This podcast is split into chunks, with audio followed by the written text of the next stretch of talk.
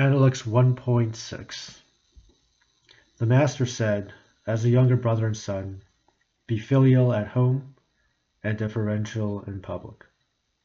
Be cautious in what you have to say and make good on your word. Broadly care for the masses, but feel a particular affection towards Ren persons. If you have any strength after this, improve yourself through study.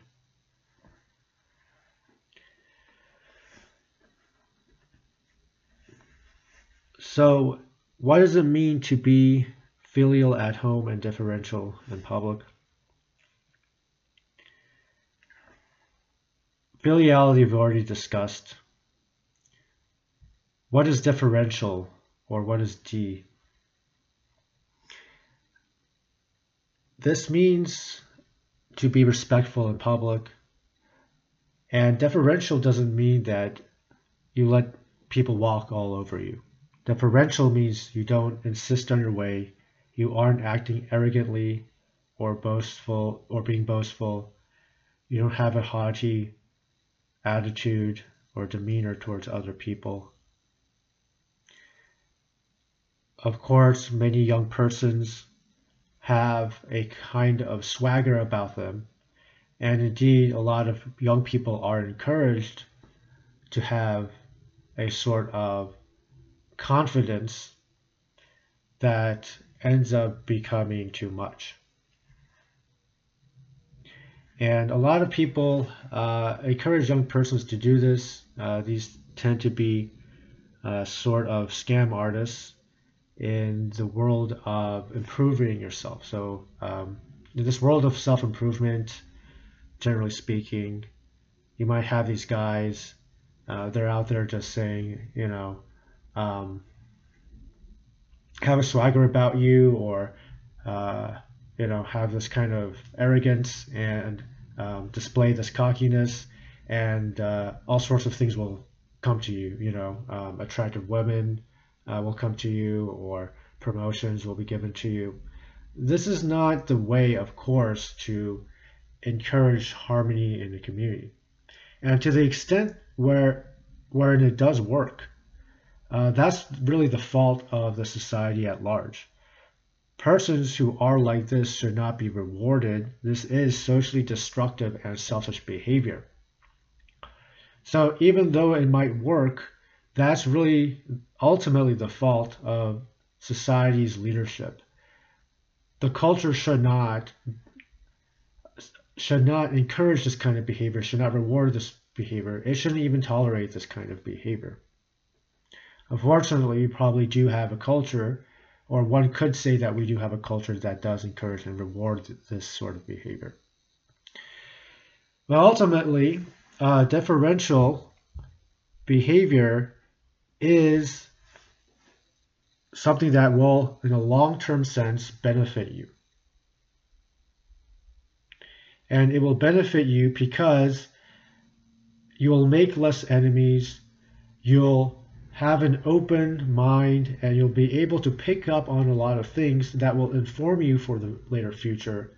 A lot of things that, are subtle,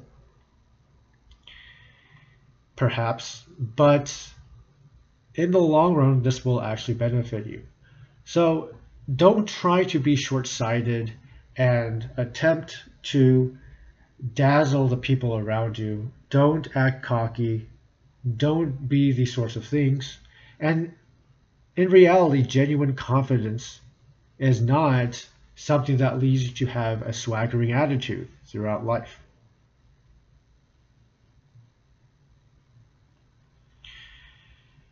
So generally, you want to be deferential. Again, this does not mean turn you into a walking mat. You're not going to be walked all over. There are some times where we find actually Confucius being somewhat uh, sarcastic or what we could kind of generally consider to be somewhat rude. But he's doing this on purpose to particular people who themselves are not good people. And that's something that's interesting about Confucius that Mencius points out. He is the sage of appropriateness or the sage of timeliness. In other words, he does the th- right things at the proper times in the matching situations. So sometimes it um, sometimes uh, someone's behavior does call for being indirectly insulted. Sometimes that's the case. Sometimes a person's behavior does deserve reprimand. Sometimes a person's behavior does deserve criticism and mocking. This can be true. So being deferential in public doesn't mean that you are going to be a quote unquote nice guy all the time. There is a role for confidence.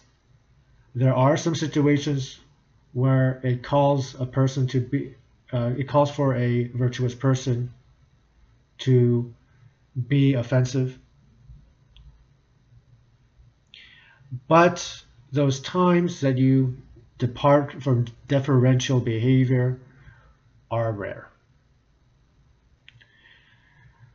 The next statement is to be, be cautious in what you say and make good on your word. Again, there's this emphasis on the importance and the value of speech. This is again in contrast to glib speech, clever tongues, people who just say things because they want to look smart, because they want to look clever, because they want to be charming, because they want to be followed. Those are the people you want to avoid. Those are the people who will ultimately become bad friends to you.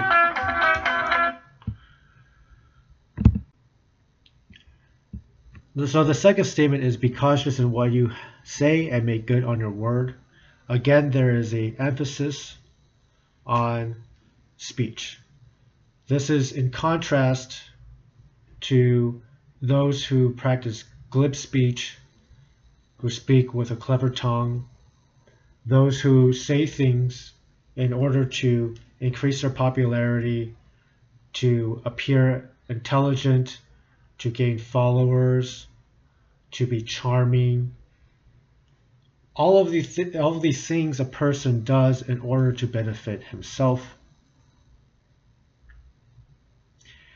Instead, you should be a person who is careful about what they say because your words have real value, real meaning. And when you say something, it can be counted upon. That is very important for you to be taken seriously in general. People who talk much end up not being taken seriously, not because of the amount or volume of speech that they engage in, but rather because all this speaking goes beyond what they know to be true or what they can live up to.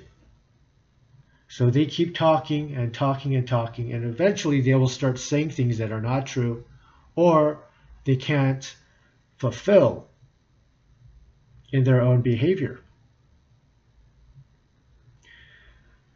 So limit your speech to what is true, what is valuable, and limit what you say to to that which you can fulfill. Such that you become more than a dependable person. You become the kind of person that everybody pays attention to when he does have something to say. So be cautious in what you say. Make sure it's true. And make good on your word if you blabber and you start saying things that are not true, all this goodwill that you've accumulated, all of a sudden, in a second, in a moment of realization, all that goodwill disappears. Because people start to believe in you, and then one day they say, Well, what he said is completely false. 90 percent of what he said about this topic is not true. And then they start to think, well, what else have I believed in him because he said it that he apparently made up? And this is how you lose credibility. Okay, the next thing that is stated is interesting. Broadly care for the masses, but feel a particular affection for Ren persons. I'm glad this distinction is made. It is important for a person to broadly care for others, for the masses, the multitudes, the common people, the common man. Broadly care for them. But don't get so lost in this that you fail to distinguish between the typical person out there who is uncultivated, who is unwise, who is lacking in virtue. Don't forget that this kind of person is different from the man of virtue, the man of noble humanity, the Ren person. Ren persons are much more accomplished. Ren persons are those who are dependable. Ren persons are what human beings ought to be. So you should feel a particular affection, a particular magneticism towards being drawn towards a Ren person.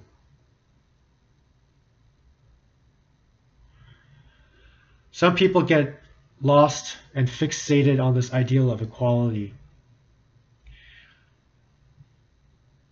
The correct way to understand something like equality is that equality is not to be found in reality.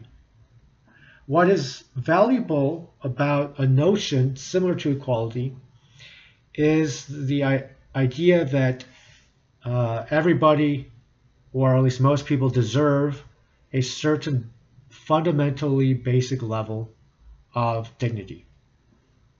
Everybody.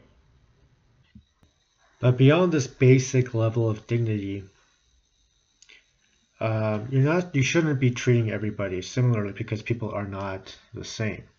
People are not the same. There are certain things you elevate and appreciate people for, and certain things that you should ignore. If they have more money, this should not be important in assessing a person. If they are highly virtuous, if they are trustworthy persons, if they are wise persons, uh, if they have an understanding of morality and they follow that, that's what makes a person a higher human being than somebody who does not. So, this belief um, of equality uh, is a fixation. People get too wrapped up in it. They don't see something that's more important.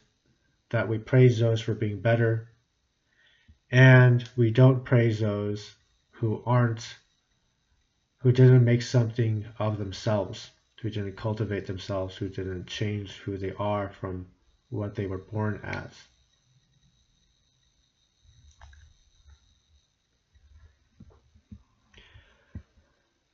So a person should broadly care for the masses but feel a particular affection for Ren persons.